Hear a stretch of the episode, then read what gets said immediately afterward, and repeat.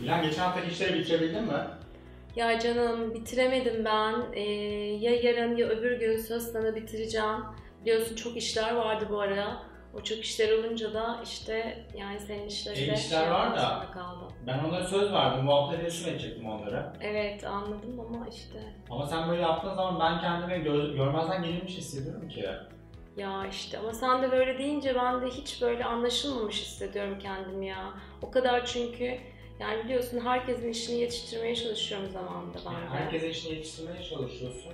Fakat birilerine demek ki yani böyle yapınca küçümsenmiş hissediyorum ben. Benim işlerim değersizmiş gibi Ama niye öyle diyorsun ya? Şimdi sen de öyle deyince ben kendimi gerçekten iyice böyle duyulmamış, anlaşılmamış hissettim yani. Hayır ben seni anlıyorum fakat sen bunun sonunda ihmal edilmiş hissediyorum ben bu işleri yapmayarak ve bu işlerde yapılması Ama gerekiyor. sen de yani benim bu kadar işim gücüm var bilmem ne yani gerçekten şu an çok ihanete uğramış hissettim. E sen böyle yapınca sanki ben kandırılmış hissediyorum. Herkesin işi var. Benim de Bu- işim var. sen, şimdi sen de böyle deyince ben gerçekten çok görmezden gelinmiş hissettim.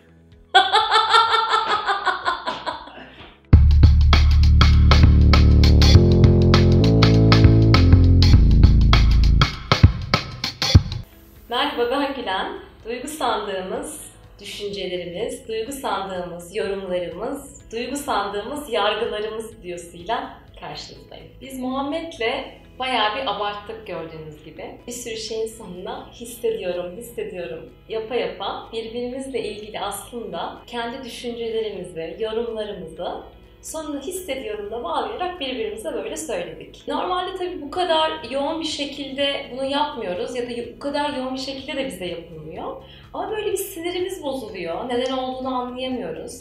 Ya da karşımızdakine biz yapıyoruz. Onunla böyle bir polemiğe giriyoruz. Ve ne var ki ben ne hissettiğimi söyledim, ne hissettiğimi söylediğimde de o da beni hiç anlamadı diyoruz. Biliyorsunuz ben birçok videoda şiddetsiz iletişimden bahsediyorum. Şiddetsiz iletişimi hem seanslarda hem de e, kurumsal eğitimlerde de çok kullanıyorum. Ve Şiddetsiz İletişim kitabını daha önce de tavsiye etmiştim, yine tavsiye ediyorum. Ve o kitaptan size bir takım demin yaptığımız gibi duygu zannettiğimiz yorumlar, yargılardan örnekler vermek istiyorum. Aldatılmış hissediyorum, aşağılanmış hissediyorum, bastırılmış, duyulmamış, görmezden gelinmiş hissediyorum dediğimizde karşımızdakini aslında çok böyle pasif agresif bir şekilde biz suçluyoruz. Diyoruz ki sen beni aldattın, sen beni aşağıladın, sen beni görmezden geldin, sen beni duymadın, sen beni köşeye sıkıştırdın, sen beni ihmal ettin diyoruz. Ama bunları böyle dediğimizin de farkında değiliz ne yazık ki. Biz bu dili ta çocukluktan öğrendik bu dili kullanmayı. O yüzden onu değiştirmek de belki bugünden yarına olacak bir şey değil. Güzel yapabileceğiniz şeylerden bir tanesi duygular konusundaki gerçekten söz dağarcığınızı zenginleştirmek. Ben duygu listeleri daha önce de paylaşmıştım. Duygumuzu ifade etmemiz yani bu gizli suçlama ya da gizlice yargı belirtme kelimeleri yerine duygumuzu belirtmek neden önemli? Çünkü ilk başta ben duygumu gerçekten yaşayıp o duygumu da karşı tarafa bildirdiğimde karşı tarafta benim ne hissettiğime benzer bir his geliştiriyor. Bu nasıl oluyor biliyor musunuz? Ayna nöron denen bir şey var bizim beynimizde. Karşı tarafta bir hissiyat olduğunda benim beynim de o sinir hücreleri, nöronlar da aynı şeyi kopyalamayla ilgili bir beyin yapımız var bizim. Dili bu sayede öğreniyoruz.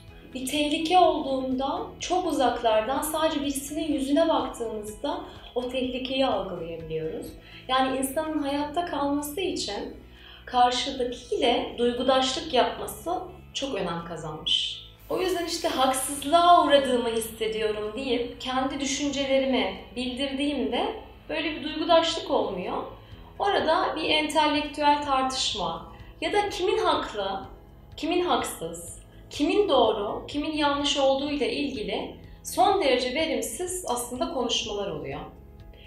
Ee, bana çok söylenen şeylerden bir tanesi duygularımı karşı tarafa bildirdiğimde ben savunmasız kalır mıyım? Ya da iş ortamında duyguların yeri var mı falan gibi şeyler çok söyleniyor. Ben de diyorum ki iş ortamında eğer verimli çalışmak istiyorsanız, verimlilik sizin için önemliyse bu tartışmalar inanılmaz verimlilik yaratıyor. Halbuki duygu bazlı konuştuğunuzda farklı bir frekans var ve esas verimli çalışmada orada mümkün. Şimdi peki ne yapacağım? Bir, söylediğin senin bakış açın, yorumun, düşüncense bunun böyle olduğunu bil. Bu ne demek diyeceksiniz. Biz bir sürü zaman kendi olayla ilgili bakış açımızı tek gerçeklik zannediyoruz. Karşımızdakinin halbuki konuyla ilgili bakış açısı farklı olabiliyor. Yani bu haksızlık dediğimde bu benim açımdan haksızlık olabiliyor.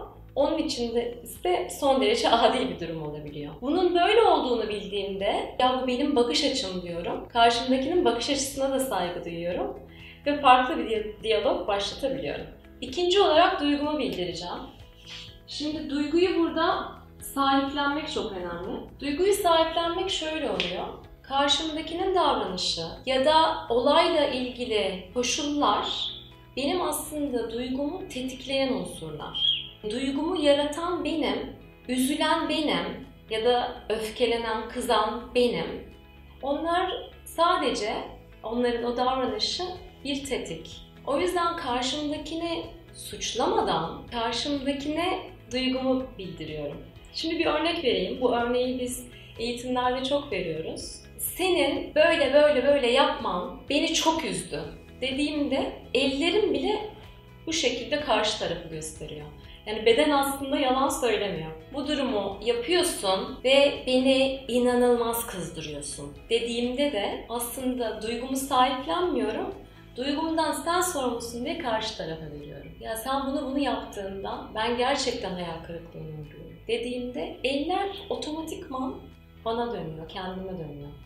O yüzden üzdün, üzdü gibi kelimelerle üzüldüm kelimesi arasında inanılmaz fark var. Enerji farkı var. Burada aslında hala ben gizli suçlamalara devam ediyorum. Ben buraya bir, bir üçüncü madde daha yazacağım. O da yine duygumu sahiplenmeyle ilgili aslında. Benim duygumu bildirmekle ilgili sorumluluğum var sadece. Çünkü istiyorum ki karşıdakiyle benim sürekli bir iletişimim, bir ilişkim olsun. O yüzden amacın senin duygunu mu bildirmek yoksa ben bu duygumu söyleyeyim o da hemen bu durumu fix etsin amacıyla mı söylüyorum?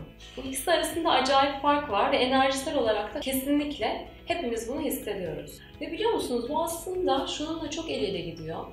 Ben de başkalarının duygularını sahipleniyorsam yani başkaları işte kızdığında, üzüldüğünde, hayal kırıklığına uğradığında kurtarıcıdan hemen ben onun duygusunu böyle geçireyim, iyileştireyim, ona selpak vereyim, canım öyle düşünme falan gibi bir haleti ruhiye içindeysem ben de başkaları aslında benim duygumu sahiplensin istiyorum. Ben üzüldüğümde hemen onu fix etsinler istiyorum. Oradan karmaşa çıkıyor. Halbuki duygular bana ait, duygular karşımdakine ait. Bizim sorumluluğumuz bana ne olduğunu, benim içimde ne yaşadığımı karşı tarafa bildirmek ki orada ilişkimiz daha sağlam temellere otursun.